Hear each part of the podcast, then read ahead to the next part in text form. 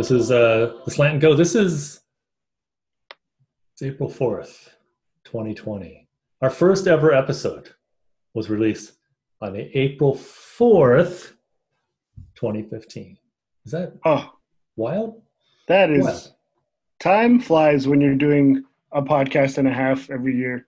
It's pretty pretty great. Uh, no, I, no, that's that is crazy. Uh, I remember just randomly like how this whole thing came together. You know, it was Mhm. just as random as it gets. So for the sake, for the fact that it's still going, um, this long after is great. This has been fun. yeah. Um, obviously, we've been able to grow our our uh, our listener base. You know,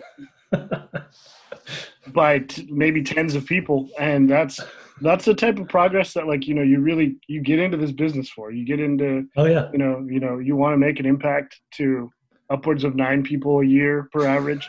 Uh, it's like exponential growth. Oh, no. Yeah, Too yeah. soon, Too Oh, soon actually, damn it. with everything that's going on. But um, Uh, yeah. no, yeah. I mean, it's been a, it's been fun. It's like I, I think how many? It says episode. I don't This is twenty seven. Seven. 27. Yeah. So that's that's more than five episodes a year. That's true. That's true. Pretty prolific. Yeah. I mean, it's the best we've ever done. You know, like let's. it is. way. It's the only is- podcast we've done. I was gonna leave that part out, but this is the most successful podcast you know we've ever been a part of. That's saying something. that's yeah.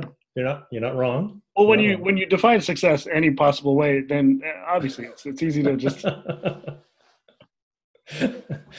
oh boy, yeah. So five years, five years of the slant and go.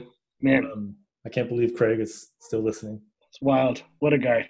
What a guy. Um, Amazing. I something reminded me of that first, the the the true first episode Mhm. uh, a while back. Just because I mean, at this time, obviously, with everything that's going on, it seems like many years ago that I was even at a bar hanging out talking sports. But uh, Mhm. for that first episode to just be true, just open mic night uh, Yeah, yeah. a little hole in the wall uh, was a wild time. Um, to anyone that hasn't listened to that episode, don't because the chance of you listening, the chance of you listening ten So anyone who hasn't listened to that episode, don't if you already haven't, if you have not yet, I should say, uh, skip it. do not. Just skip to the last like three or four episodes, maybe. We implore you, please, please do. yeah, it was fun though. It was fun. Yeah, it's been Fun to. Yeah, it's at some point, you know, once all this weird pandemic stuff is over. Yeah. We'll get together again at a bar with our Yeah. microphones and our Yeah. little like digital recorder, Absolutely, and you know, record an episode in person. we'll run it back. Yeah, I'm Yeah. down. right? Zoom is Zoom is great. That's what we use for to record this stuff. Um, it's great because we're you know I'm in Portland and Noor's in San Jose, but uh, yeah, it's there's nothing like uh, being at a bar with all the background noise and all the like Yeah. craziness and you know rounds of Coors and all that kind of stuff. And uh, Yeah. Um, you know, free shots getting thrown at us because people don't know what else to do. Uh, you know, like guys with microphones, they must need Yeah. shots. yeah, what, why, just wild ass opinions coming in. Um, Uh huh. You know, it was what a what a time, what a crazy crazy time. Yeah, you know, if I had been more organized as the podcast producer, I would have gone back to previous episodes and kind of done like a best of highlights or something, run it, you know, kind of rolled some tape of like cricket is a picnic and all that, all that kind of stuff that happened that's at different points in the, The deep cuts, the hidden Yeah. gems. Um, yeah, when there's no highlights to speak of, I assume that would be an easy project for you to do. yeah, it would take about 10 minutes, but Yeah, it, um, it'd be us doing the intro, the outro, just like over and over loop together, and then Yeah. that'd be it. Uh, yeah, no, it is, a, don't it is crazy to think about how this whole thing got started, and you know the fact that um, Mhm. we've been able to, you know, keep it rolling uh, to where it Yeah. is now. But really excited. I mean, uh, right now, take what you will. That could be a, a remotely positive distraction from from everything that's going on. So Mhm. I'd I'd love to not be worried about if the season's actually going to happen or anything like that. But it seems like it's it's Hmm. it's just as It's up in the weird. as anything. It's weird, right? Like the NFL, their official position is that the season's happening.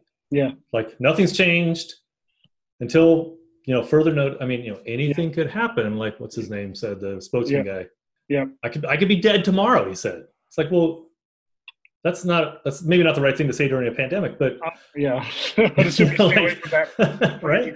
Yeah. But you know, they're acting like it's all going to just happen. And I mean, the league, uh, the chief medical guy for the league, is being much more realistic about it. It's like, well, if it's going to happen, it's going to have to be like, I can't imagine getting sixty thousand people together in a stadium.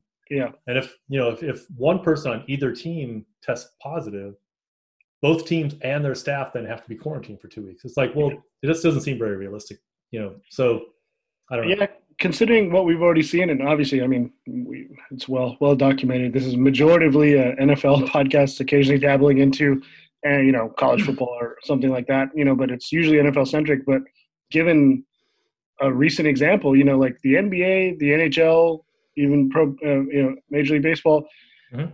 it it really just took like one to maybe two like active players showing symptoms and and then you know getting tested rather quickly because you know who else is going to test rather quickly but uh getting them tested quickly and getting a positive you know confirmation that that really put everything into a whole different landscape right? Mm-hmm. pretty quickly the nba was like well cool we're stopped we're done. And the nhl similarly. And you know opening day didn't happen for baseball and like it took that. So i don't know maybe because the nfl is able to kind of be hands off right now but still have things majoritively moving along that they are just sort of assuming hey we can keep going through this as we are going through the motions and and every which way we're able to work around this. And that by the time you know even if they skip otas nobody cares. They don't care about otas the teams will look ugly for like the first two three weeks and everybody will be fine. But Yeah. you know once it gets to preseason that's when they're going to be like okay make or break time. Is this happening or not? So i think giving themselves the utmost like the most amount of time between now and then is why they're able to have this kind of for lack of a better term brash confidence that But, but why not be why not be more realistic about it? Why not say that? I- like why not be like, you know, we may not be able to do things during the summer, but like we're optimistic that by, by preseason we'll be able to hold games. Maybe not without fan, maybe not with fans in the stadiums. I don't know because I, I would honestly I would be it'd be more refreshing to hear that in my opinion than to just this sort of like I don't know a, assumption presumption that everything's going to just proceed as it is rather than say hey we're working on what if this what if you know X Y and Z happens before then? Okay well then we uh, we'll we'll adjust and what it'll take. But it's going to take a lot for the season to get canceled. Even if it got down to oh we have a 12 game season we have a some something they'll, they'll figure out a way to do something. It's it's tough to say that they'll just Yeah. I mean, I could see the, you know, I, I could see that, yeah, canceling like the first three or four games or something, preseason's canceled or something like that. But it, like, why not acknowledge it? That's the, that's the thing I don't get. It's like, why not just be upfront about all that? Like, why pretend like it's all just going to happen as, like, is it because they like need to sell like season tickets or something like that? Like, uh, it could be the TV deals. It could be season Mhm. tickets. It could be it could be a lot of things. It's a great question. I certainly wish uh, there was anything I had close to a concrete answer, but purely throwing out speculation here. I mean, when there was the the lockout with the refs and the refs were working on their labor deal and everything like that, and you had the replacement refs and all hell was breaking loose and oh yeah, you know everything that went on. That wasn't even that was barely talked about in, in any kind of like media circles football websites nfl network whatever it might be you know Mhm. i don't and if they were talking about it i feel like they weren't person, personally i don't feel like they were maybe highlighting as much as they could have. Mhm. and maybe that's the league telling them like hey this, let's not talk about this until it's like really a thing. And i feel like that's sort of how they approach things like this right it's not Hmm. at all the same i'm not trying to equivocate the two i'm just saying that was eerily similar in terms of let's not talk about it until it's you know yeah, similar in terms of like the PR message, right? Like they're Yeah. they're controlling the message. yeah they're like And- you know let's not talk about it until oh tomorrow's the deadline to make a decision that's yeah. All right, well, fine. I mean, you know, I'd be sad if the league didn't like if it didn't happen, but it, I also I'd be sadder if they like jumped the gun and had the league had, had the season happen, got people together in stadiums Yeah. before the thing was under control. That would just Yeah. be irresponsible. that'd be foolish in really every possible conceivable definition of the word yeah Yeah. Although, I mean, even like assuming that the, the season does happen, um, you know, teams are going to be selling like uh, you know branded face masks and crap like that. Uh, it's already. I'm sure it's already out there. I haven't personally looked, but I'm sure it's already out there. Mm-hmm. or or or that people are making their own and selling them, or or Mhm. whatever it might be. yeah, for sure. Yeah. All the all the vendors outside the stadium are going to be have like masks Yeah. for sale and stuff. Yeah, or they'll sell hats like that have a mask attached to it, and it's like a Ah, one piece. uh-huh. You know. Yeah. uh-huh. Still with a little beer like spigot, like it goes Yeah. through the mask or something. Well, Yeah. Obviously, it's gonna say Budweiser. oh boy, what a weird fucking year this has been already. this is uh strange, strange times. I don't know. It's only early April. What the hell? Yeah, Come on, 2020. let's get It's supposed to be get it together. Yeah, get it together. Doesn't seem like enough of a, a motivational statement for 2020. It's like Yes. It's like come on already. I don't know. I know. Yeah. 2019 and 2021 are going to kick your ass. 2020 or something. I don't know. What, I don't know. What, what would you do to motivate 2020? Like get its act together. Uh, just tell I don't know. Tell 2020 we're on to Cincinnati. I don't. I don't know what to. I don't know what to do here. That's true. Uh, Belichick, you know, just uh, He'll, he'll find a way to Mhm. find the one thing 2020 is good at, and then just you know, put it in position for that. way to compete. 2020. Yeah, let me get there. Do your job, 2020. That's what it is. That's what the message is. Yeah, do your job. Oh boy. All right. Well, I mean, speaking of do your job, Oh, hello. let's uh let's talk for a minute about the car- quarterback carousel here in free agency. A lot of job job circulation. It's the thing. My God, Have, Yeah. has this ever happened before?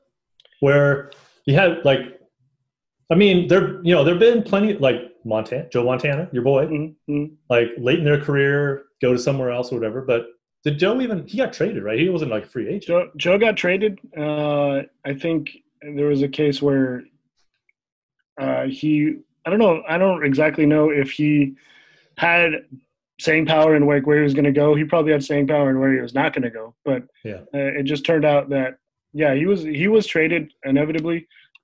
Favre was let go, right? And Minnesota picked him up. So hmm I think those two come to mind when it in terms of just like you know a quarterback that you know is nearing the end of their career and, Yeah. and deciding to start to start over something new. I'm trying to remember. You know that book I gave you, the the one about the Yeah. the fo- like football back, like written in 1971 or whatever. That uh, you know they talked about like Johnny Unitas. There were a couple of guys like Y.A. Tittle and stuff. Like Well, they, other they people, switched teams at the end, Yeah. of, like towards the end of their career. I don't remember how it went down though, like Yeah. whether they're free agents or not. I just I think mean- this is unprecedented, right? Like well, have Brady and Cam and uh, I feel like I'm forgetting somebody like be free agents. Yeah. Um, Rivers. I mean, like have those guys just be on the market. Yeah. Like that's a lot of quarterback talent in a in an era where quarterbacks are so so important, right? that's that's true. So that that kind of leads to a, a bigger uh, sort of or or additional points to that kind of same commentary where it's there was a time where elite players never even sniffed the market, much less never rarely almost almost never got traded. You know, there's a special circumstances like we talked about with Montana or or or you know maybe a couple others. Mm-hmm. Reggie White hitting the free market when free Mhm. agency was really beginning was crazy because people didn't know what to expect, and they're you know it was that was different. Mhm. Versus now, you're seeing elite players get moved, Mhm. traded, and then you're seeing other pe- other players that have been you know at that level or or extremely you know highly touted and and just also hitting the wire. It's it's really it's really strange to me if you think back the last over the last few years we're not just talking about a Tom Brady as an example or Right. Cam who's been a little banged up, but former MVP got a Super Mhm. Bowl, you know, as an example. We're talking, you know, guys like Khalil Mack get traded, like you Mm-hmm. found a- edge perennial, like yes, just everything you want in a pass rusher. We like get top it. five defender in the league. You- Yeah, probably. Yeah, easily, easily. And and you Mhm. talk about him. You talk about uh, prior to losing his mind, Antonio Brown uh, was obviously one of the better receivers in the league. Statistics are all were all there to make your case. Even say he was top, maybe the best receiver in the league, maybe top two easily. Mhm. Uh, you know, depending on what you you value there. And then you go into Odell getting traded. Mhm. This this offseason is uh, uh, DeAndre Hopkins getting traded. Jalen Mhm. Ramsey getting traded. I mean, these are these are really really good players in their at their position. Easily, you're calling most of them top fives in the top five at their position getting moved, and it's just it's just a it's really strange to I mean- seeing it all happen. For sure. I mean, you know, the NFL is a business, and so Yeah. it makes me wonder if it's related to are more guaranteed money or how they're structuring the contracts or something like that. Like they, they need to get rid of like it's worth it to get rid of like you know DeAndre Hopkins, who's like Mhm. top two or three receiver in the league, Mhm. in order to free up cap space. Like, is that? I mean, uh, actually, there there may be other factors in that particular one. That, that's maybe Yeah. not the best example, but Well, I, I mean, I think it, it is a good enough example of saying that not any of these are really all the same. There's there's some similarities, but there's always going to be some different nuances to it, right? So back to what we were talking about with Brady, I think like if you compare Brady hitting the market even to Cam is very different, right? Mhm. Cam's been banged Yeah. up.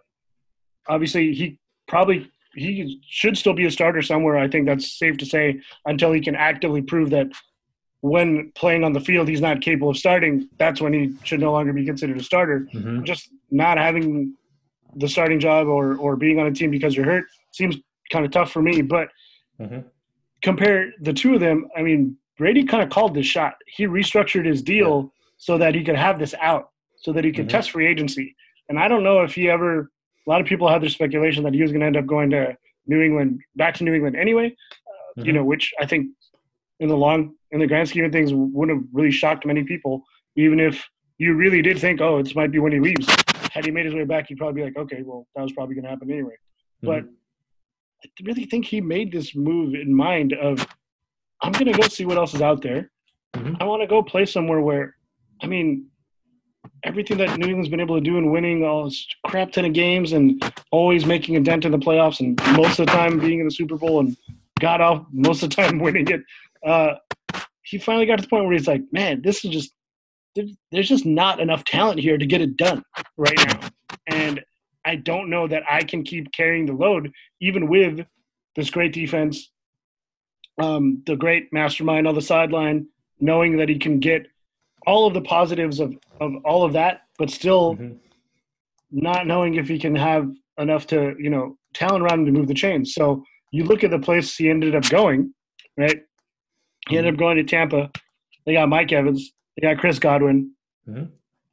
They're low, they got two two you know move tight ends, big body tight ends that can both get down the field, both win 50-50 balls.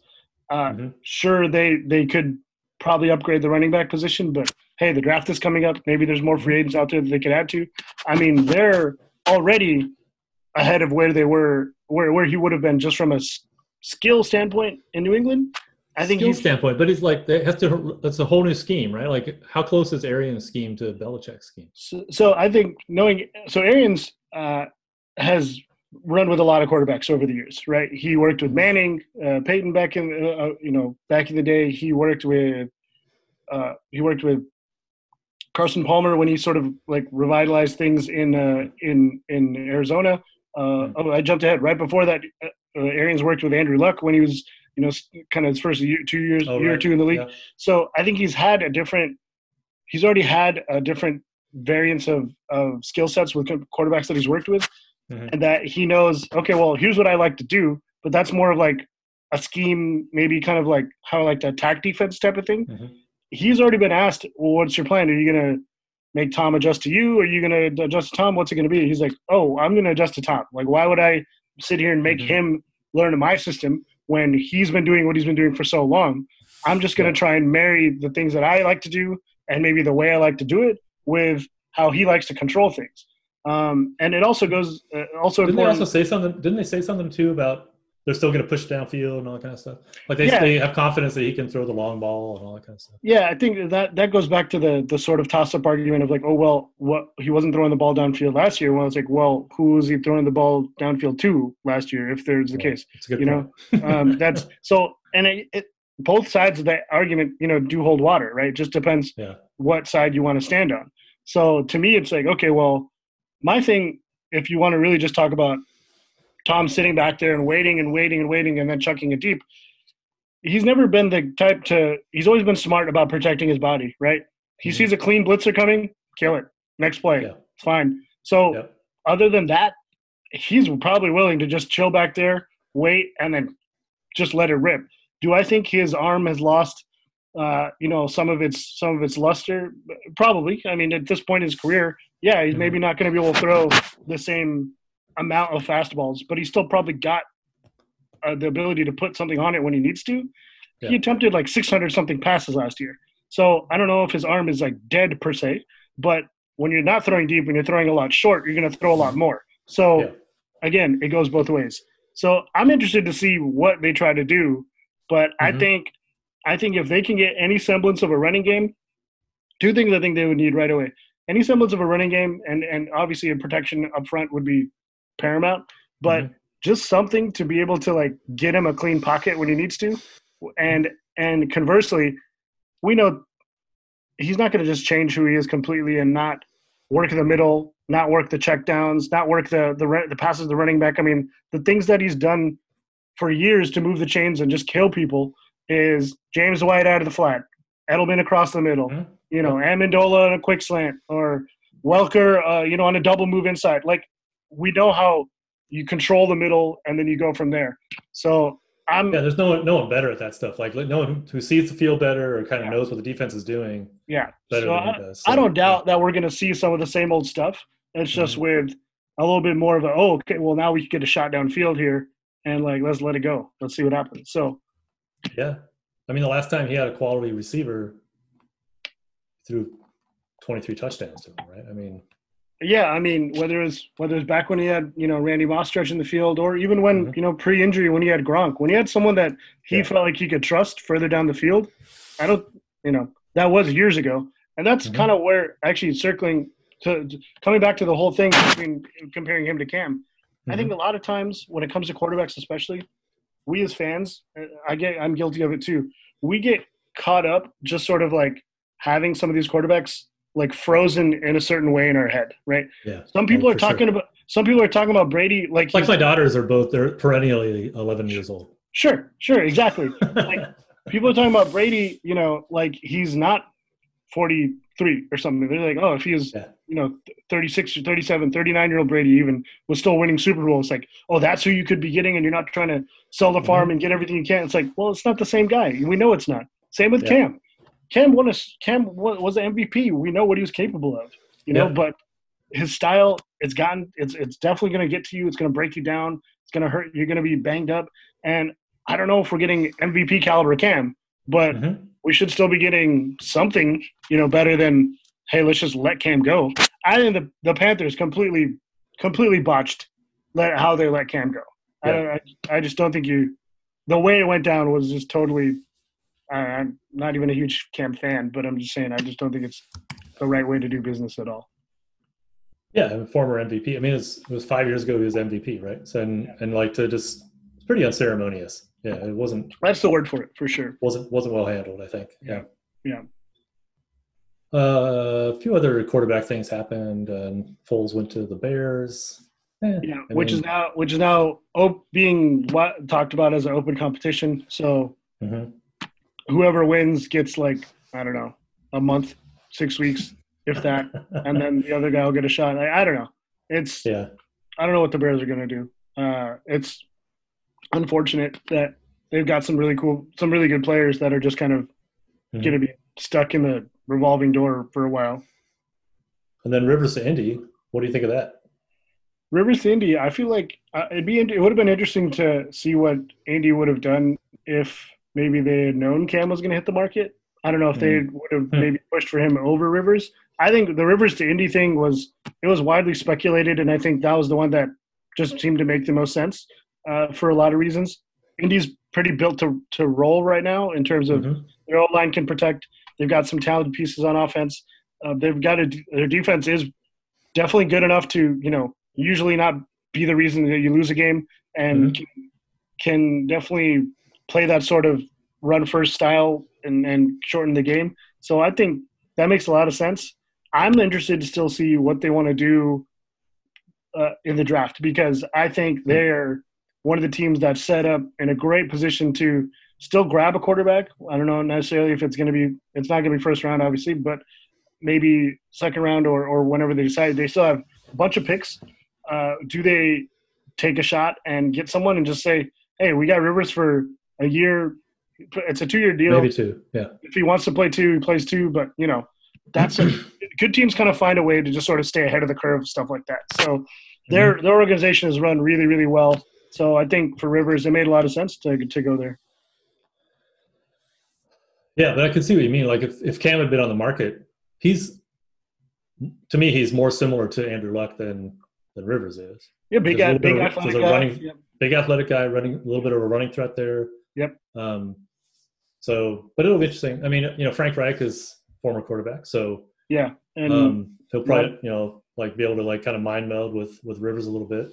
Yeah, it would be interesting if they could get their hands on, you know, whether it's a quarterback that's maybe a little more ready to roll, but they can still take their time, you know, Mhm. putting the finishing touches on, polishing, whatever you want to call it, or getting one that's a total, you know, more of a marble, you know, or uh, a chunk of clay, and just seeing what they can they can build. Mhm. Because uh, Frank Reich is widely, you know, widely respected in terms of his ability to to work with a bunch of different quarterbacks and be someone that can, you know, really really help them grow and and, and reach their potential. So it'll be interesting to see what happens.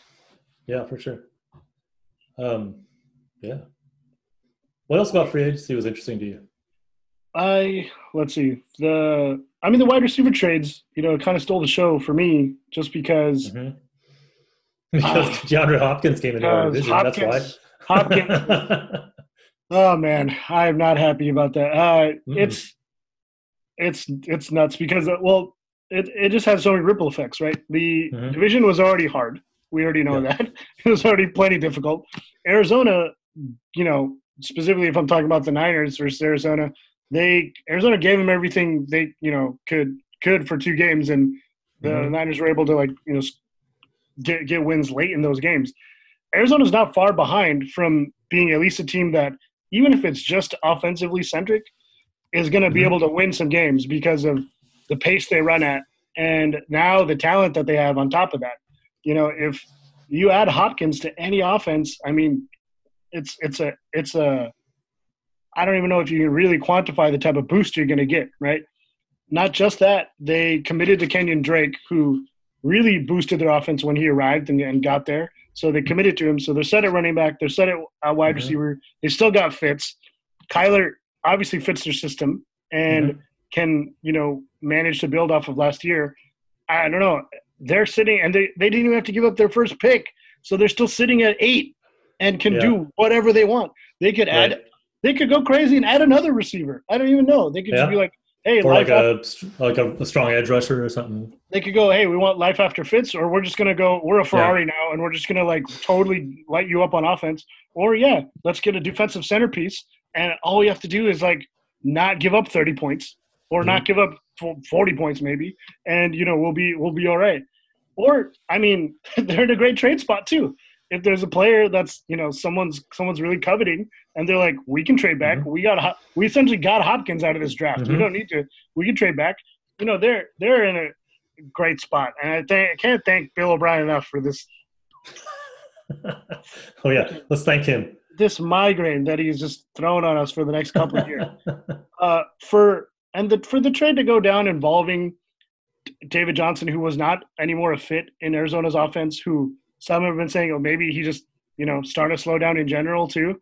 Mhm. And for them to eat the money on the contract, like the Texans are paying him, the Cardinals get get away scot free from Mhm. paying a running back that was now going to be, uh, you know, uh, hitting the the the other side of the running back life cycle. It's- just madness to me. And for a Mhm. second round and like a fourth round pick, I'm like, come on, man. Like if the if the Texans were gonna pull this trade, float it out there for like five minutes that Texans that that uh, Hopkins is available, and I don't know, maybe someone will give you a first round pick this year. Maybe, Yeah. maybe they'll give you another pick on top of that. I, I don't know, because as it would turn Well, out, that's what I was saying. Like, there's other things going on. Like he, like O'Brien didn't want him in the locker room, right? Like that was really what it was about. there's all these theories or rumors, whatever you call them, of like oh, Hopkins wanted a new deal. The Texans are cap strung. The Texans need to make they need to make a long term deal work with Laremy Tunsil. Otherwise, the first round picks that they gave up to get him from Miami are a Mhm. complete wash, and you are not a wash even, they're a complete they're a complete L. And so I think they felt compelled from that move previously Mhm. to make it as worth it as possible that they're like, well, crap, we have to pay Hopkins. Watson's deal is looming. Whenever it hits, it's going to go nuts. because he's a young, up and coming quarterback, and everyone's waiting for Patrick Mahomes to reset the market. And Watson is going to be somewhere in the neighborhood. I mean, it's the market rate. Whether people always get into the yeah. you know the conversation. Yeah, I mean, he shouldn't make more than Mahomes. No, no, Mahomes that's what I was going to say. Bowl. That's what I was going to say. Uh, people always get into the what's this guy worth, what's that guy worth thing. It's a market rate, right? So yeah. you can use, let's say Mahomes sets the market at some. He's probably going to get like a four hundred million dollar contract. So so let's say he sets the market at that. The first trillion dollar contract. yeah. So what's Watson going to do? Okay, I'll shoot for right below that. It's still a crazy right. amount of money. So sure. a lot of a lot of rumors floating that the Texans were looking further down the road and saying that well, we're not going to be able to keep everybody, which I, I understand if that comes into the business side of what we're talking about. Mm-hmm. But again, you're talking about net return on DeAndre Hopkins, and it's an aging running back that you're now going to pay a bunch for, and a second round and a fourth round pick. That's that's it. That's not enough. I'm sorry. That's, That's not enough. A two and a four doesn't even. I mean, does that translate even into a low end one? I guess maybe you could like. I don't, I don't remember the, the, old the old Jimmy Johnson draft value chart. I don't I don't remember it offhand, but yeah. I don't know. But you know, yeah, you're right. I mean, what, and Hopkins, man. I mean, if you're top three receiver in the league, you're worth a first round pick. I mean, you're not going to pick somebody in the first round who's going to come in and have that kind of impact, right? So absolutely, absolutely, yeah. There's no reason to to not give up that, you know, or to not offer. Yeah that for Hopkins. So to me, it's like once the decision was made, mm-hmm. they're going to move Hopkins. Well, cool. Any normal, per, any we, you know, any normal person that's going to be pulling a trade, you put the feelers out there, mm-hmm. or you do something to at least a make it known that he's that this player could be available. B that hey, a lot of people are interested and the price is going up, so going to need something substantial to get my attention. You know, it's normal trade yeah. talk, right? I don't know. I think they took the they took the first offer they got, or they're like, oh my god, David Johnson, we need a running back. Let's go. Let's. This is it. They, they needed they needed your dad in there negotiating. my dad. They would get a couple. I think I got a couple extra pizzas out of it. I don't know, but they would get like four first rounders. They, they your dad got, was in there. They would have got all these conditional picks that you know turn into turn into like you know uh, studs later around the road. no, it's just you know anyway. I don't know. I don't know what it'd be like to be a Texans fan right now, and that's not me talking shit. Mm-hmm. That's just me saying like I don't know what it like that. That's a crazy feeling to me. You know, to have this yeah. nucleus that you're excited that would about, suck. And then be like, oh my god, this is now this is what's happening. So I don't know what we that's that that and then you know uh, Stefon Diggs going to Buffalo. Right, mm-hmm. right away we have a comparison of someone getting trade value and someone not, right? Mm-hmm. You look at what the, the, Texans got for Hopkins. I'm not going to argue. I don't think anyone needs to argue about Hopkins versus Diggs. They're both mm-hmm. obviously very good. Most people know who they would rather trade for. Mm-hmm. You look at what the the Bills gave up to the Vikings to get Diggs, and it's not even fair. It's like mm-hmm. it's like it's like the Bills pulled two trades and the Texans pulled one. It's it's nuts. For the record, what did they get for for Diggs? Allow me to introduce myself. it must have been a lot, though. Yeah. Well, I mean, we know.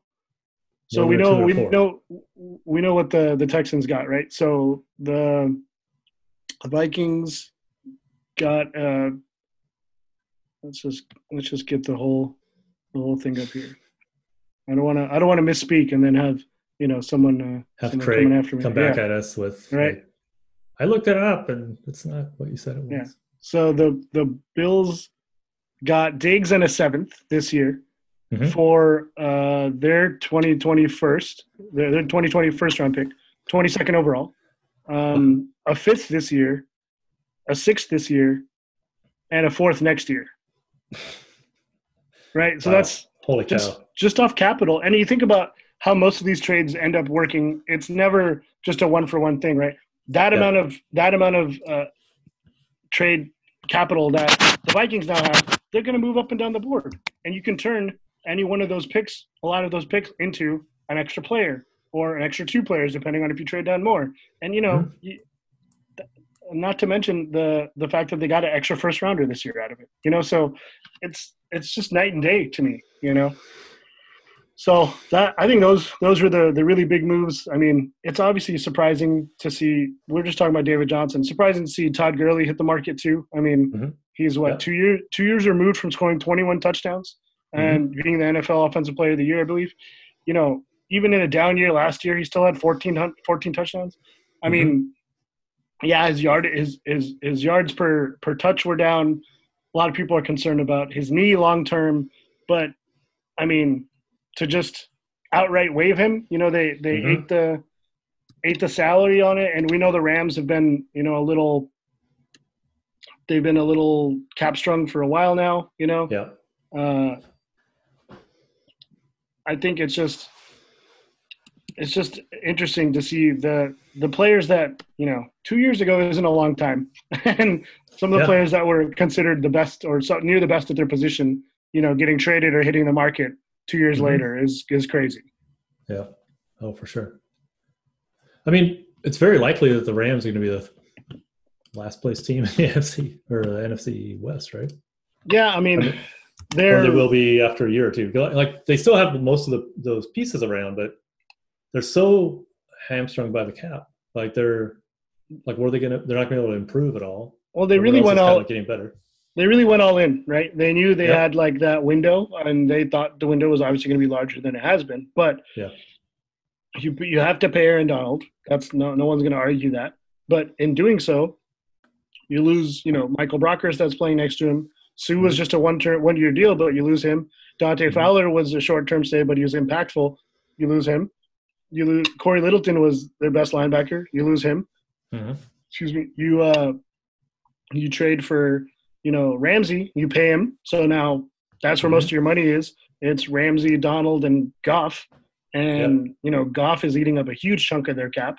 And Cooper Kupp's really good, Robert Woods really good, Mhm. but you gotta, you know, you've gotta still be able to have a running game to lean on because their offenses looked drastically different when they weren't you know they weren't nearly as much of like the the high end sports car when when Gurley wasn't wasn't running at full full sp- full steam you know Yeah. so how So are they going to think- rebuild they don't have the draft capital either because they've been trading it to get these other players so Mm-hmm. I'm curious what your take is, like whether whether that offense was kind of scheme dependent, like was it McVay's brilliance, or was it just that Gurley was so good, like they, you know, the, the year or two that they were so kind of dominant. I mean, I think what McVay did, it made a lot of sense with like the way he kind of the spacing that he used on a lot of his route, you know, his routes that you could just see like guys. I mean, guys were getting guys were wide open in the, in Mhm. in a lot of those cases, and to me, that tells you the scheme is working, right? Mhm. That the defense is getting confused or clogged up in whatever other ways that you're you're running things at them. But the centerpiece of it all clearly was Gurley. As Gurley started to wear down, whether it was truly injury or or just during that run, and yes, they made it to the Super Bowl. I, I, I get that, but that team looked different, and they were playing different. You know, down the stretch, they were still able to win games. And Mhm. granted, Goff had something to do with that too, but they're still able to win some of those games. And I think then the the assumption was that the the focus of the offense could shift to Goff then, and that's Mhm. why the touches and everything, kind of the the way they used Gurley and deployed him was a little bit was different, obviously. But Mhm. It could also just be bad luck. Like they were humming, they thought we're good for a couple of years. Gurley's, you know, not uh, Gurley's not old, you know, and and they're like we're we're going to be good for a little while, but things just sort of crept up on him, right?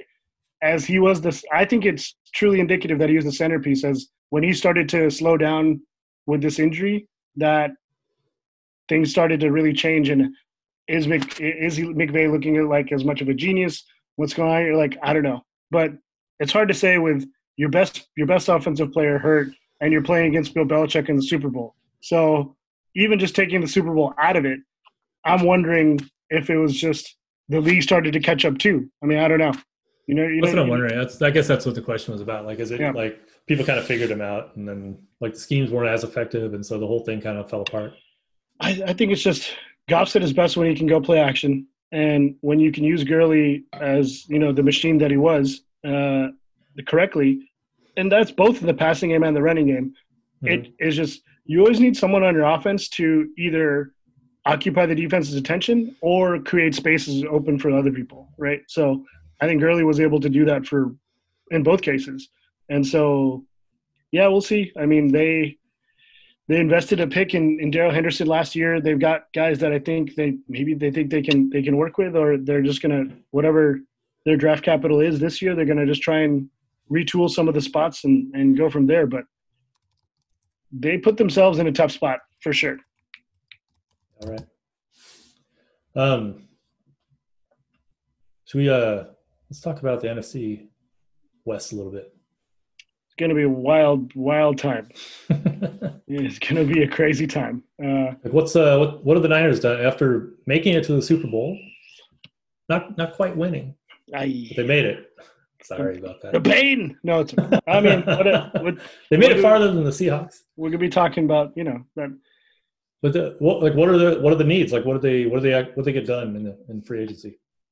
Well, free agency was it was interesting. I I, I didn't personally think that they were going to be doing a lot in free agency, whether it was just you know purely about their cap situation, knowing that they were going to be you know not totally up against the wall, but you have some players coming up that you wanted to lock down.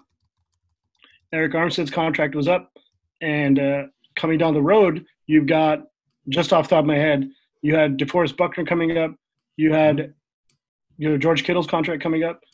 Sherman's going to be nearing the end of his deal. Uh, you had Jimmy Ward starting free safety coming up, or was was end was uh, finished up his deal this this season. So you had a lot of pieces that you were to like. Okay, well, I mean, we got to try and retain all these guys because obviously you want to try and keep as many as you can. But I think what it came down to was they realized that the ask the, the going rate for someone like Arik Armstead was probably going to be, you know, what's Clowney demanding right now? Like 20, 22 something a year, right? That defense defensive end market is quarterback quarterback money. I mean yeah, the defensive end market is crazy. So somehow along the way, the Niners were able to. I think Arik Armstead is just you know, he's from Sacramento. He's he's happy to be with the Niners. The team's doing well. He didn't see a real reason to like push to test the market and make more money, and just you know gave him a little bit of a deal. So they're able to retain him for about 17, which the the tag the franchise tag would have been like 17 8 i think or something. So what they would have paid him on the tag this year alone is the average per year on his deal now. So they were able to backload it give them some little flexibility. So that part was great. But what i didn't think and i don't know maybe i didn't see this coming maybe someone else did was that it kind of set the table for them to have to make a decision okay well of those other players i mentioned are we trying to retain all of them or are we trying to retain maybe two max because DeForest Buckner, a phenomenal, phenomenal player, one of the better DTs, you know, that's been in the game for a couple of years now. Obviously, Aaron Donald's the the Sure. poster child. Fletcher Cox is phenomenal. There's there's other guys that are really good, but Buckner was going to demand a serious salary, and I think it became pretty clear that he, Buckner was going to shoot for something right under Donald's contract, similar to what we were saying about Mahomes and Watson earlier, right? Mhm. Like Mhm. the, guy that sets the bar, you're either trying to go above him or you're trying to go as razor within, you know, under under as you can. So I think they realized if you're giving him 21 a mil, 21 mil a year, where does that leave you with George Kittle's extension, uh, Sherman's new deal, a Jimmy Ward deal, uh, you know, whoever else needs to come up in, in, in a couple years. So they, I don't know when the deal was struck. They ended up moving DeForest Buckner to the Colts for the 13th overall pick, which I think is a huge win for the Colts. You're not gonna, you're normally not gonna be able to get, you know, a, a, Pro Bowl caliber uh, defense tackle in the prime of his career. Uh, you know, a centerpiece to your defense, a center of your defensive line, maybe even your whole defense, and upgrade an already good defense. So the Colts win. I think they get a they get a great a great player out of it. Uh, it's it's truly sad to see him go. As a Niners fan, he was part of you know one of the earlier draft classes that rounded into this. Oh, are they going to just take a defensive lineman every year, kind of a thing? But I mean, for their line to be as dominant as it was last year, he's beyond uh, pertinent to to that kind of success. So Mhm. sucks to see him go, but the cost of doing business it kind of comes up, you know. So now Mhm. when going into the draft, you take away, you know, one of your best players. Obviously, replacing him is a need. So I think defensive tackle, it's not, it's now. it's rarely ever a sexy, you know, uh, uh, position to mention in terms of needs. But I think an impact wide receiver or at least a field stretching wide receiver was already on the list. Corner depth was already on the list. Uh, interior offensive line depth was certainly those were my top three prior to the deal. Now that the deal has happened, I think you got to throw a defensive tackle in there. Mhm. They do have players that they like that you can do a rotation of, but if there's another player you can get that you think has the slightest potential of being maybe not Buckner, but still also just under that, let's say, or very good, then you the upside of that is you get your whole defensive line cap controlled for you know the next couple years, and that gives you even more flexibility. So that's what I think the needs are uh, in in sort of no particular order: wide receiver, inside offensive lineman, uh, DT, three technique preferably, and or uh, corner as well. Did you did you all hang on to Goodwin, Marquise Goodwin?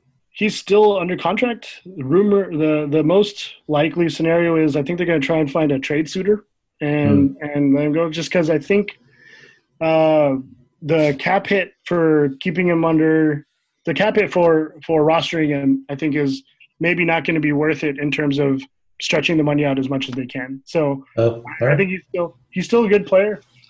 Excuse me. Hella fast. He's still super fast, but he's had some injuries come up. He's had some really, really sad, unfortunate off, uh, uh, you know, personal life off the field stuff come up that I think, you know, if you were able to get a new, a new beginning somewhere, maybe that would be the best for him. He's also someone that wants to go to the Olympics, and uh, Hmm.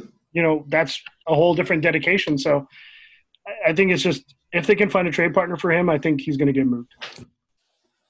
Interesting. Yeah. I mean, Olympics, which aren't even going to happen this year now, but That's true. That could easily com- compound his decision and be like, well, okay, stick to football. You know. Yeah, yeah, um, yeah. It's interesting. Yeah, I've been actually. It's been interesting to watch the the Seahawks free agency too. Um, like I, I feel like after last year, like we had a like it was a rough year at, tr- at tight end. Yeah. like we're kind of set there now. Like we have Dissly coming back from injury and Greg Olsen kind of added to the mix as a veteran guy. Um, I think feel like we like the defensive line. Like there's still a lot of like kind of uncertainty there. Um, Bruce Irvin's back as a kind of a steadying presence, but he's not going to be a super difference maker. Clowney, Yeah. like we got to find out what happens with Clowney. Like that makes like that changes the whole equation whether he stays or Yeah. leaves. Yeah.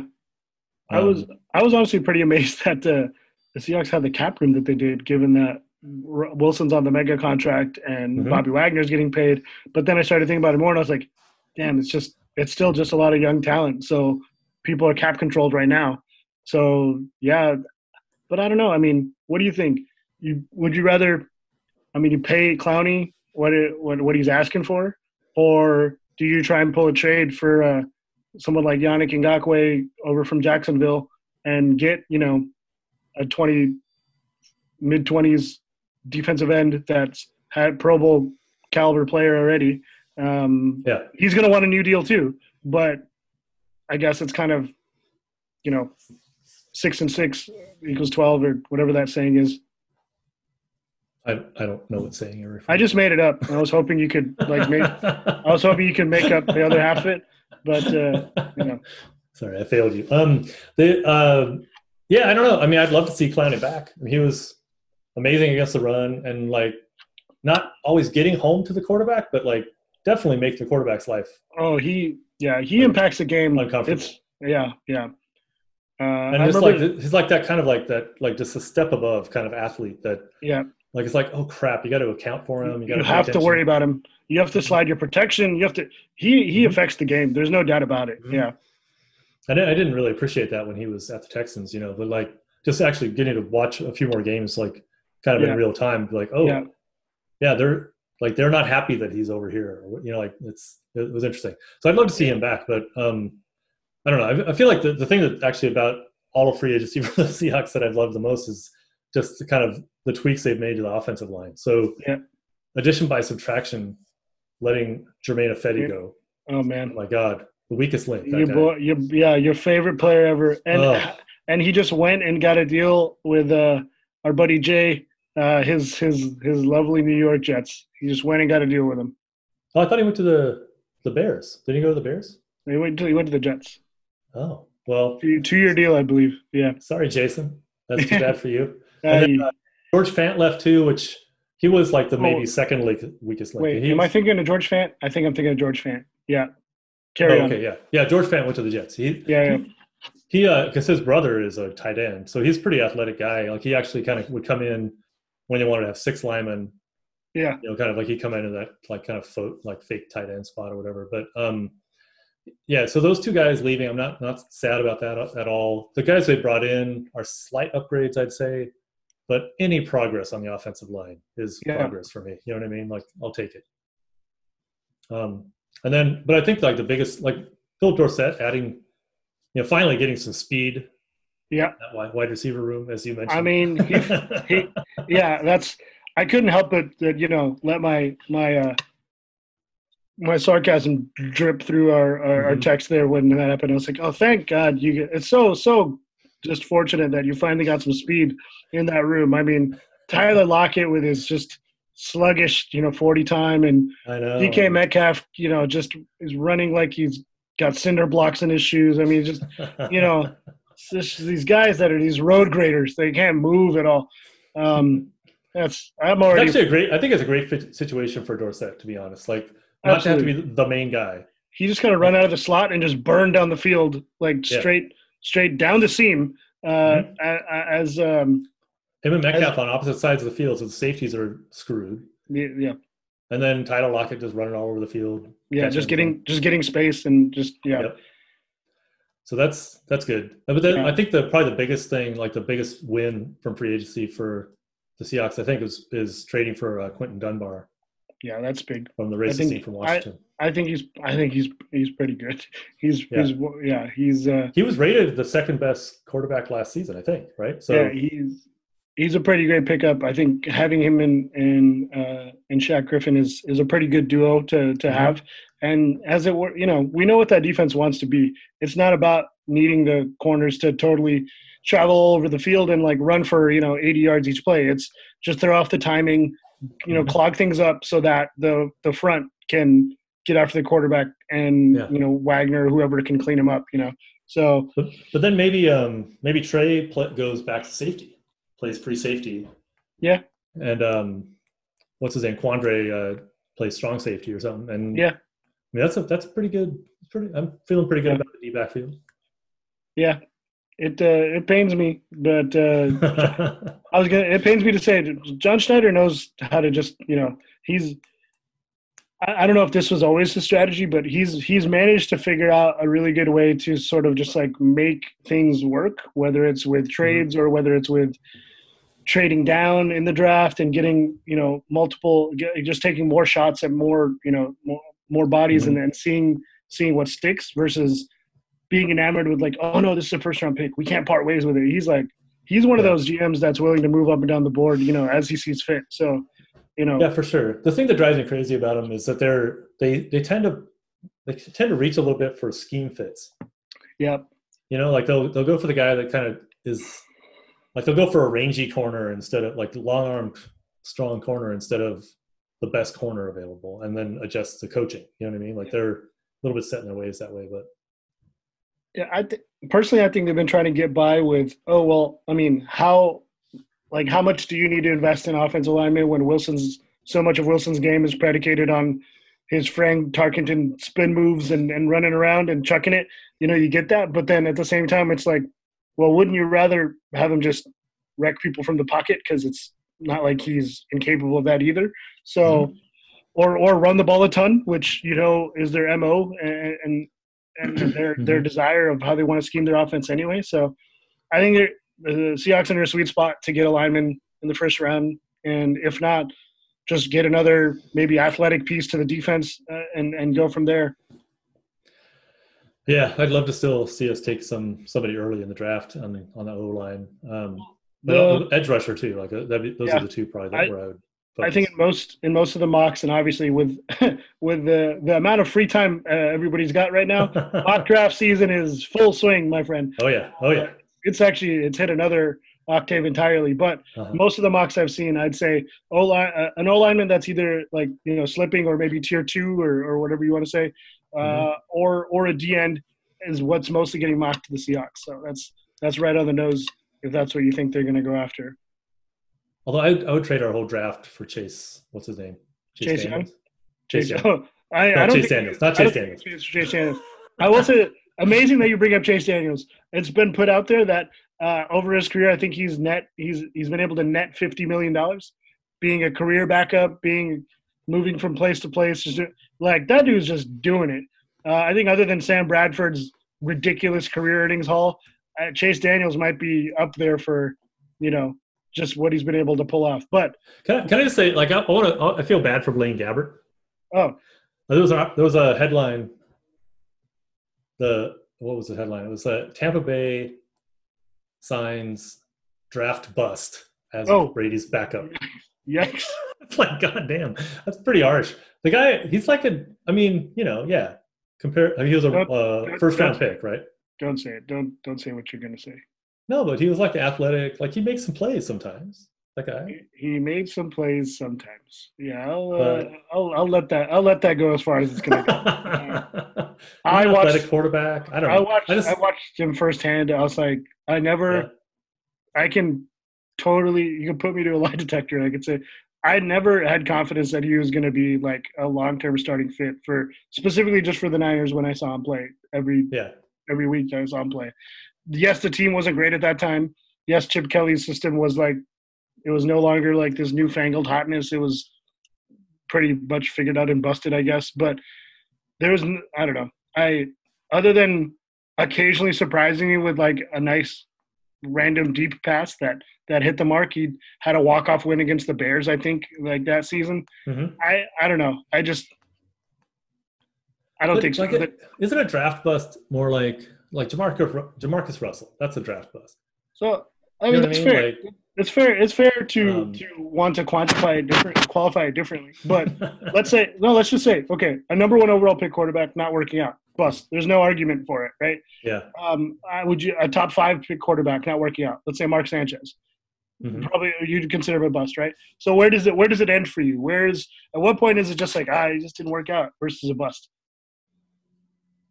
I don't know. I mean, Would you say ten is too far?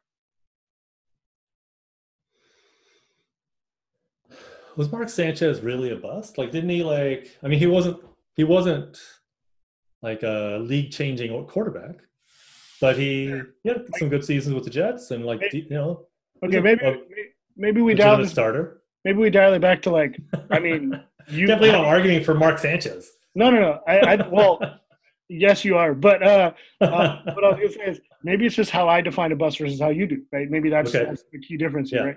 For me, if I'm a quarterback that's drafted by a team, and I get, you know, let's say a minimum of twenty or two seasons worth of starts, uh-huh. if I get that and then get traded away or let go Yeah. or something, then I think inevitably you're considered a considered a bust. But the the qualifier is you have to at least get those two years, right, of, of starting time. Mhm. So like I wouldn't say Cam is a bust, right? But No, would you say totally but would, MVP, league MVP. right, you wouldn't say that because of what he's been able to do. But would Yeah. you say Jameis Winston's a bust? Because he just threw for five thousand yards. Yeah, and 30 interceptions. and 30 interceptions. And th- I found out he had 30 fumbles. Or sorry, 30 fumbles. He had five fumbles too. So he had Yeah. 35 turnovers by himself. And Yeah. my my brain just hurts Yeah. every time I think about that. That's a good. That's a good. All right. All right. Okay. So, hmm, let me think about this a little bit. I feel like, like, like. So, let's go back to. uh This is going to be a. This is a deep pull. Let's go. Patrick Ramsey, Okay, from the Redskins. Yeah. right? The Yeah. racist team from Washington. Yeah. For, and like second half of the first round, if I remember right. I'm not. I mm-hmm. can't remember exactly when he, they drafted him. They had high hopes for that guy. He Yeah. started, a like maybe two seasons, and then he was like kind of a backup for a few years. Second half of the first round, I, I don't consider him a bust. I feel like it didn't work out. He was drafted. wasn't quite He was drafted 32nd overall. okay. End of the first round. Yep. And he played. I mean, it was. I think he started for two years, maybe played backup a year in Washington, and then got went somewhere else. So I mean, career resume. We've got Redskins two, three years. Uh, the Jets for one year. The Broncos Mm-hmm. for one year. The Titans, Lions, Saints, Jaguars, Dolphins, and Vikings, all within the same year. So Oh, 2010, he was on four teams. that's not I- ideal. I think it's a, it's a it's a very good flex for your for your uh, your deep cut knowledge, but I, I don't know. I I just think uh, part of the reason that this I think has been front of mind for me is just I think the word like the word bust, the word uh, you know this person is you know trash pick whatever. I just think people get like players get labeled that like super quickly, and Yeah. I, I think I just think it's like it's it's it's almost immediate sometimes. You know, this guy's bust. You know, that, that guy's bust. Uh, that it's just it's just right away. And I don't know. Maybe I hold on. Maybe I hold out hope for too long. That's also I'm fully willing to admit that. But there's arguments to be made. I think circumstantially for for most most players in these situations, right? Yeah, I mean, my, my thing is, I think quarterbacks get held to a different standard. So, like, Absolutely, that I yeah, agree. Ryan, with. Ryan Leaf, JaMarcus Russell, clearly busts. But you know, if like if you if you drafted somebody else 32nd in the first round, like a defensive lineman, Yeah, and they didn't pan or out. You don't even talk about out. it anymore. yeah, right. I know. Yeah, So yeah. No, it's true. It's it's the nature of quarterback. I think it just it gets held to a different standard. It gets put under a microscope and viewed differently and everything, Mhm. right? yeah, we've always gone into the the the quarterback the the greatest quarterbacks debate of like, well, this guy versus that guy. Well, this guy has Super Bowl rings. Well, is that a quarterback stat? Is that a team stat? Uh, this guy has way more yards. Oh well, he was on the shit. His team had no defense. Of course, he's gonna have more. yards. You know, it's just right. there's always gonna be those like detractors, right? Yep, yep, for sure. Well, all this comes back to you feel bad for playing Gabbert because you're a good person, and uh, and I, saw when he when he was playing for the Niners, I saw some flashes of just athleticism. Like he was moving the chains with his legs and stuff. He's- he's definitely athletic. talent. I could see why teams like when the Jaguars drafted him tenth overall, right? It's not like I, I don't I didn't think that was like not necessarily a great pick at the time, but it was more like I could see what they saw in him, right? Mhm. But um and I mean you look at that draft class, it was uh Cam Cam went number one, right? Let's see, let's just give the order here. That draft class happened to be stupid loaded. So yeah, if we just go through the top 10, right? Cam, Von Miller, Marcell Dareus, AJ Green, Patrick Peterson, Julio Jones, uh, Aldon Smith, obviously had his issues, Jake, Lo- Jake Locker, Tyron Smith, Blaine Gabbert. I mean, there are, you've got MVP winners, you've got Super Bowl Mhm. champions, you've got guys that were considered the best at their position, uh, a couple of those guys, you Oh, yeah. know, at, at various times in their career. Oh, and right behind Blaine Gabbert, you know who got picked? I don't. JJ Watt. So, so, so sometimes it does not is just about when you got picked; it's about who got picked around you, Yeah. um, because you get measured against those players. Damn, that's quite a draft class. Holy That hell! this draft class doesn't get talked about enough. It's insanity, um, and, and that's just the top ten, the top eleven, counting JJ Watt. Yeah, You go further down. I mean, uh, you know, you've got Nate Solder, Corey Liuget, Mhm. Adrian Clayborn, Anthony Castonzo, Cam uh, Cam Jordan. I mean, awesome players. Mark Ingram. Mhm. That even Cam Hayward played great for the Steelers, and that's just the first round. Second round, you got Mhm. uh, well, yeah, Dal- Dalton and Kaepernick. You can go whatever way you want to talk about those guys is up to you. But I mean, I keep going. Kyle Kyle Rudolph. Keep going further down. Randall Cobb, yeah, DeMarco Murray, who had you know he had his time of being like one of the, you know, like re- higher end players at his position at least. You know, he was sure. Yeah, a crazy good running back for a bit, for a bit there. So I mean, it just I keep going, but there's there's all these examples, you know, that that, that draft being so good and having just like flat out missed on not just a quarterback, but you know, tenth overall. They could have I don't gone. know, man. I just like calling him a bust. Like, like that's my that's my issue. I guess is like Mhm. he didn't he didn't pan out, but a bust. I feel like he like So I think to it sounds like it's hard when when JaMarcus is the example or when Ryan Leaf is the example. Then yeah, not a lot of guys are going to measure up to that that level of a bust, but Yeah. it just it just depends. I mean, I don't know. Anyway, I, th- I thought the I thought the headline was a little harsh. Oh, I Um, definitely think it was harsh. Don't let don't let my whole don't let my response fool you. That sucks. I wouldn't Yeah, think that's fair at all. to just But you know, like it, like say say Brady has to sit out a couple games. Blaine Gabbert totally capable of coming in and winning a couple games, I mean, or splitting you know four games or something. we talked about Arians being able to to really get the best out of a lot of quarterbacks. Mhm. If all Gabbert's going to try and do is just like rip off some big throws down the field, hey, it could work. You don't have to do you don't have to do a lot for Mike Evans and Chris Godwin to eat. Yeah, for sure. Well, then why why do you go after Brady if you don't need to? Like, I guess he's like the ultimate game manager. I guess in some ways, like he's I not going to make mistakes. That's the big thing, right? That you that you nailed it. You just saw Jameis go for 35 turnovers, right? They're going to have like 32 turnovers fewer than last year.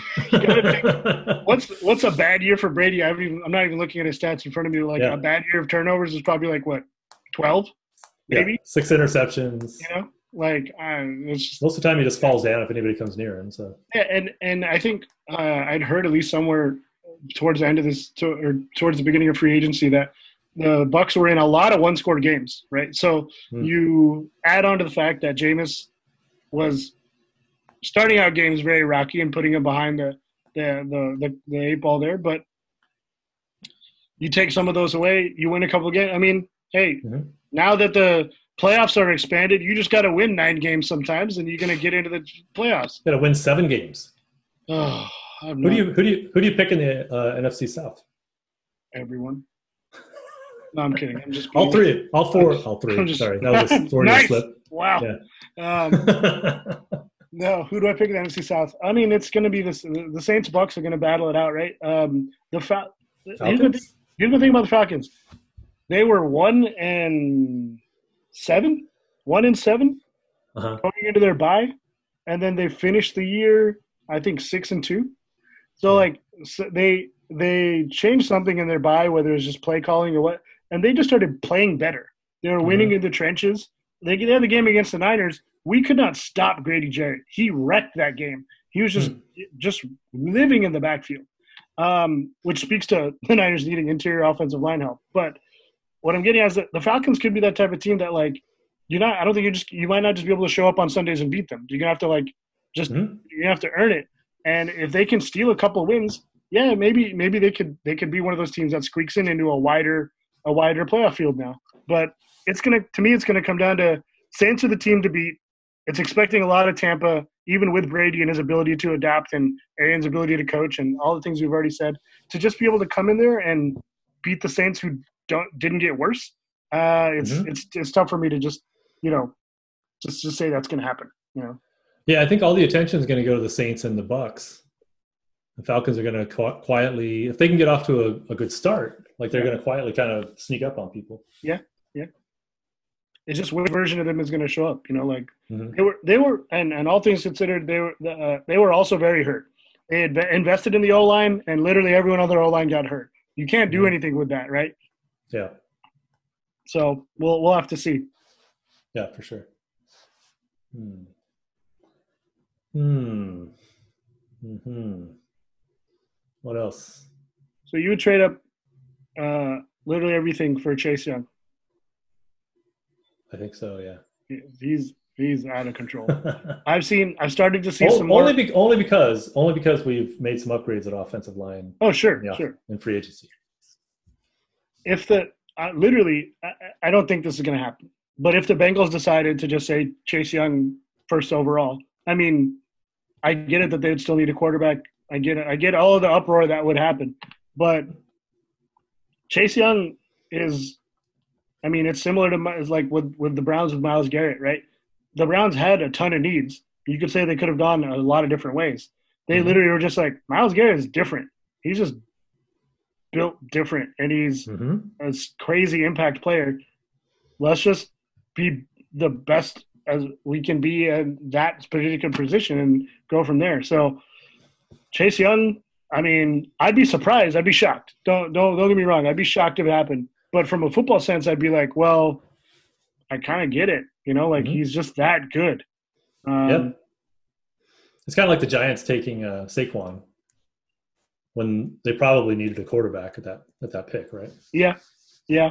And when you're in the top ten, it is my- just my random thought about it. When you're in the top ten, as much as you don't want to say you're looking to next year's draft too, you kind of are. I, I think you kind of do because let's say your team that needs a quarterback, you got to look at the next two drafts. You can't just look Mhm. at this one.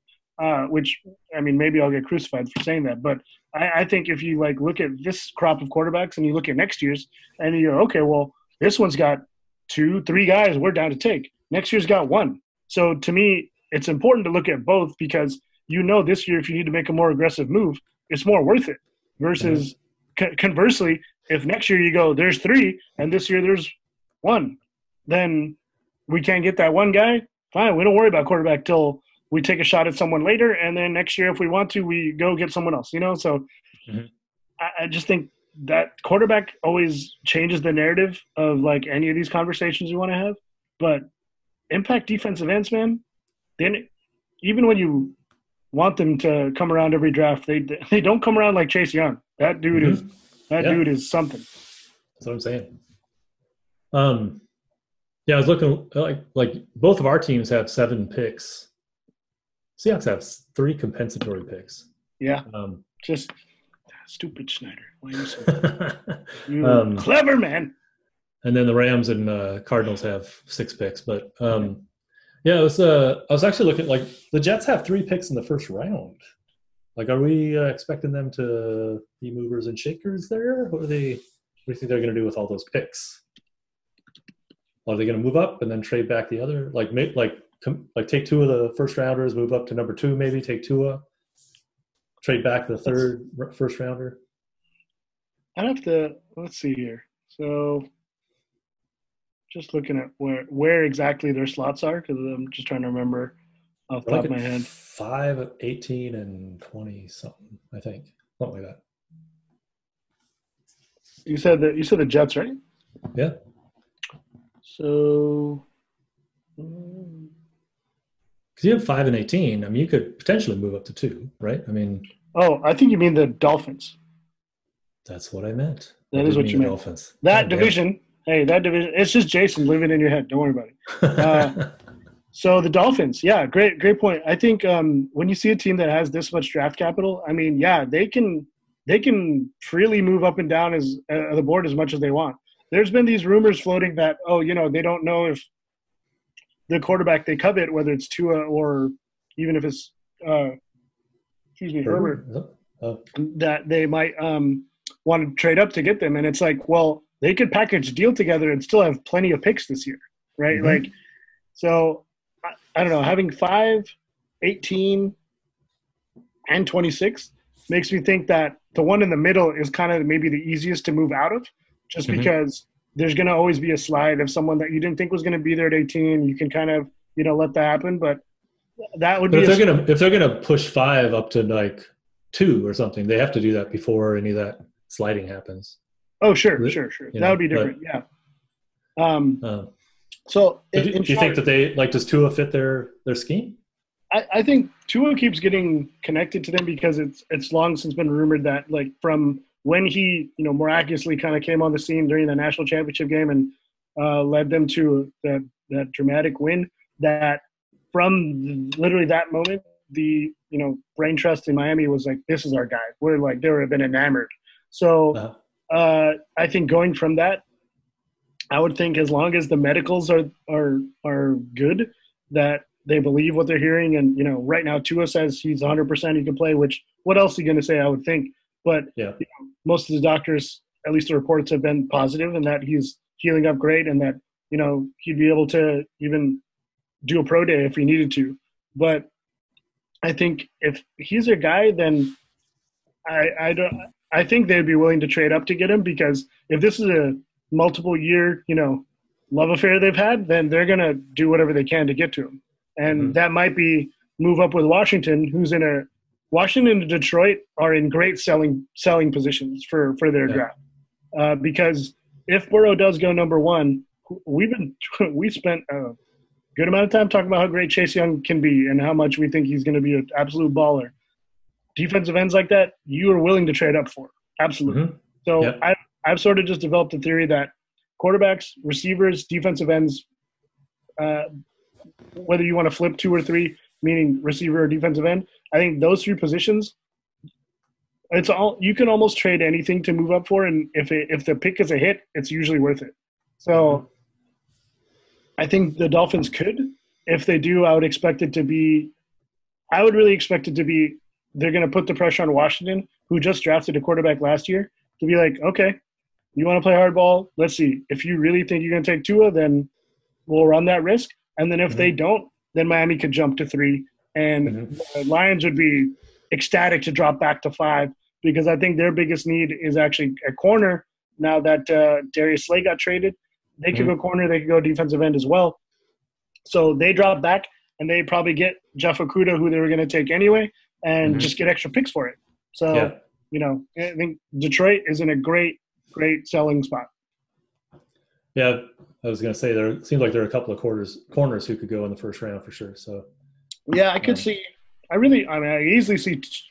I could easily see two. I think um, a lot of people have been speculating whether it's going to be, you know, three or more, but hmm. I think it just it, it depends um, who you know how you slot those guys and kind of what you think. Yeah, I, I th- yeah, but I think uh, of the teams with multiple first round picks, yeah, Miami, Miami can easily shake things up the most. Mm-hmm. Holy crap, we've been talking for a while. Um, maybe we should uh, we'll just throw Craig a bone and just uh, talk about the new era Patriots for a minute before we well, sign. I want them to keep listening, don't we? We don't have a choice. So. Right, we have to talk about the Patriots. There's no, there's no question. Uh, is Stidham Stedman? How do you spell that guy's name? I don't know. I have no idea how that guy's name is spelled. I believe it's anyway, Jarrett, I believe it's Stidham. Stidham. I'm just gonna slur it. Stidham. Stidham. Yeah, sure. Not because not because of beers. Yeah, by choice slurring. I get it. is he is he the guy? Do you think he's like is he is he the next? I I uh, think. Well, I mean, it's hard. It's hard based off of like you know what little I think we've seen of him. I saw saw him play a little bit in college. I mean, he you know, I think just getting drafted by the Patriots puts you on a little bit of a different you know expectation path, and that they definitely think he could he could do what they need to do to win, which you know maybe isn't maybe isn't you know save the day all the time. It's more just don't you know don't shoot yourself in the foot, and we'll be able to get things done with this defense. And mm-hmm. maybe they lean more on the running game. I don't know. It's going to be interesting to see what their whole offense looks like. Uh, I think it's interesting that a lot of people were just rumoring, oh, well, what about Cam going there? Or even people saying, what about Winston mm-hmm. going there? And so I'm like, I don't know. I, I just don't see either of those guys being a fit for what the Patriots probably want to do, which is, you know, avoid turnovers. And yeah, um, you have a running back in, in, New England who fumbles for the second time, benched for the season. I mean, it's like that's how Belichick yeah. right? So the joke, the joke I make anytime someone fumbles at all during a Patriots game is that dude's house is already on the market. Like exactly. Belichick makes one phone call and yeah, Winston's house was on the market before he was ever even considered for the Patriots. Zillow gets updated and you out. yeah. Uh, yeah. So I don't know. I think I could see it. It's been it's been rumored a lot. I'm not. I don't think I'm throwing anything crazy out there right now. I could see the the Patriots just taking a shot at a quarterback in the draft too if they feel like there's one that they could they could you know just limit the expectations early and then grow from there. So. Mm-hmm we talked about Tua, we talked about Herbert, we talked about Burrows. Guys like Jordan Love have been rumored uh, in a lot of different spots. I don't think all of them are going to go ahead of where the Patriots are picking. I just think there's only a certain amount of quarterbacks that teams value enough to be like, oh, I got to trade up and get that guy. I got to trade up mm-hmm. and get that guy. Like, you know, there was. Do the, but do you think there's any ego involved? Like, do you think Belichick wants to prove he can do it with Sherman, whatever his name is? So, if there, I'm sure there's ego involved. There's ego involved with all these guys. There's no doubt about it. But to me, it's just as much does he want to do it without Brady or does he want to do it with Stidham specifically, right? I think he's just like, well, I can, I can make this work. I can find, I can find someone that can make this work. If it's not right now, if it's not in the first round, I still think they're drafting a quarterback. I don't think they're walking out of this draft without a quarterback. Whatever way they want that to go. The perfect scenario for them, which I, don't I almost don't even want to put out there because then uh, somehow, you know, it's going to happen and I'm going to be like, I'm an idiot. to do that. Uh, is uh, someone like Jalen Hurts just sliding. And so he's like, he's, I think he's exactly what they want to run, uh, the type of quarterback they want to run with, where he's, he's got it up here. He's cerebral. Mm-hmm. He's coached up by Nick Saban. Nick Saban and Belichick are boys. They've been, they've been connected for a long time. He'll, Belichick will have a direct path to what's the best way to motivate this guy? What's the best way to keep him Mhm. on, on to, uh, whatever he needs to have questions about? It's it's all right there. And Yeah. then Hurts, like I said, how many quarterbacks can go in the first round? Not every team needs one, so not every team is going to be willing to trade up a bunch for him, right? So naturally, some of these guys are going to slide, and I think the Patriots are going to have their choice in the first round, and we're gonna we're gonna see what happens. Plus, there's those later later picks. Not to um, always flip things back around to the Niners, but the Niners, the Chiefs, some of those picks, uh, uh, teams that are picking near the end are in ideal trade out spots because if a team does want a quarterback, a la the Ravens when they got Lamar Jackson, they traded back in. You get the quarterback in the first round that you want. hmm You get that extra year of cap control eligibility, the fifth year, right? Hmm. And uh, naturally, it slates the contract completely differently too. So you, it, it, the the upside is there. So I think, not that everyone necessarily wants to do business with New England, and me and you joke about never wanting to trade with New England anyway. Um, you know, like definitely don't advocate it, Mhm. but I could see them doing that. Like they take a pass rusher, best player available at their slot, they trade back in at the end, near the end of the first round, and they just go go back, go to work. Let them let let Stidham and whoever they draft, you know, fight it out, or just say Stidham, you're the guy. You know, you got you got the year. We'll give you the year. If something happens or the team really struggles, we'll reevaluate. But you've got the year to prove whether or not you can do it. I don't know. I feel like the, the, the cynical part of me thinks that Belichick would love to just show that, like, we'll just keep rolling. It's fine. It was all me. Like You I didn't even like I didn't even need to draft a guy. I've already got him. Yeah. Yeah. It's like, you know, I'm either like such a good talent evaluator or like it's just, it's so much the scheme, like what I bring to it, that we can plug in a quarterback. Next man up, you know, do your job, blah, blah, blah. Yeah. I mean, even if they draft someone, I, I don't know. Maybe if they draft someone, they just do open competition and they're like, whoever wins it wins it. And hey, Mhm. either I already had the guy ready to replace Tom, or I just drafted the guy, and Mhm. you know, he's still he's still flexing either way. Like I don't. I, Yeah. If they succeed at all, there's no way that Belichick's not flexing in this situation. You know. Yeah, it's true. That is if we have a season. Back to that. Yeah. Uh, I think that. There's going to be a season? Is there going to be a season at all? I mean, maybe there's a half a season.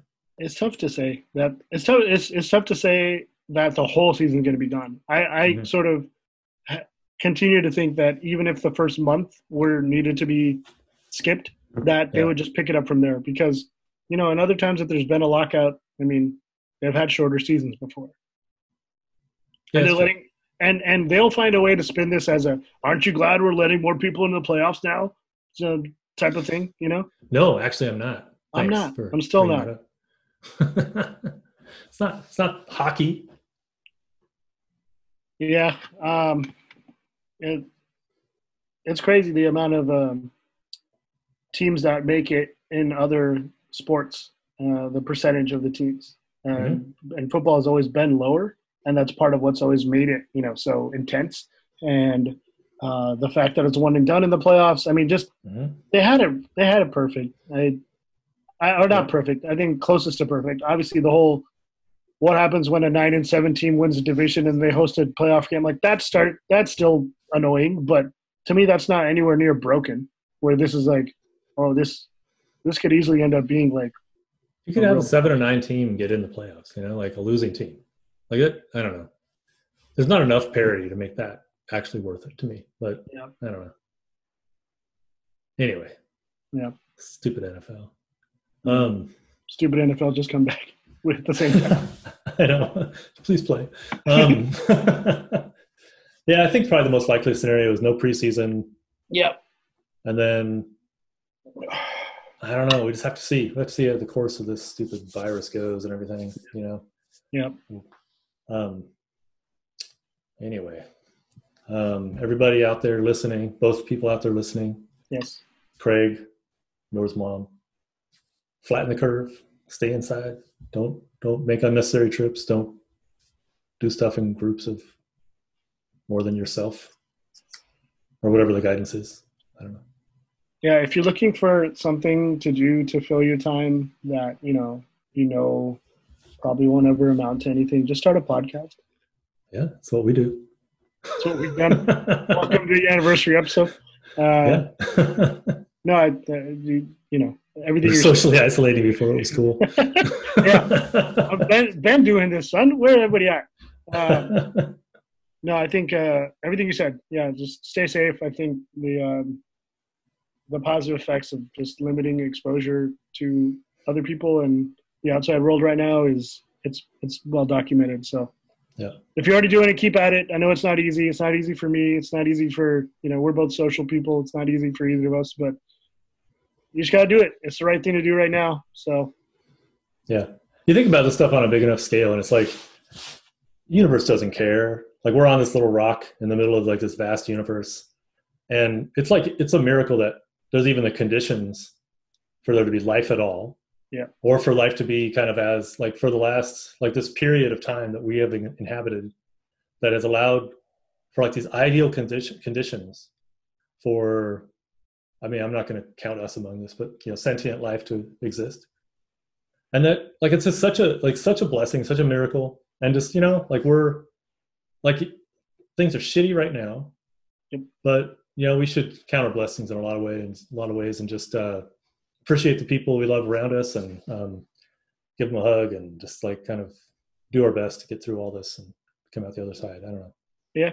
No, I agree. I agree. I mean, as uh, all the jokes and memes and everything that's out there right now are, are great, but uh, you know, this is time that you might you never know when uh, you're gonna get you, you would you would want to have this type of time back with with people or with you know uh, you know whoever you can spend the time with. So do that. Thank you to everyone for listening for five years. Hopefully, uh, this podcast has been able to give you some kind of entertainment or distraction from whatever it is uh, you know you needed to be distracted or entertained. Uh, Mhm. and and like right now is a prime example. Hopefully we can do that. I mean lord knows we can take up an hour and a half of your time like that. So just you know was or leave. more. Or or more.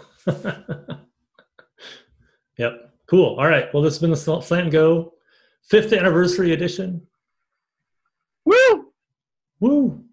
All right. Um, yeah, we'll catch you on the flip side. sounds good cheers everybody stay safe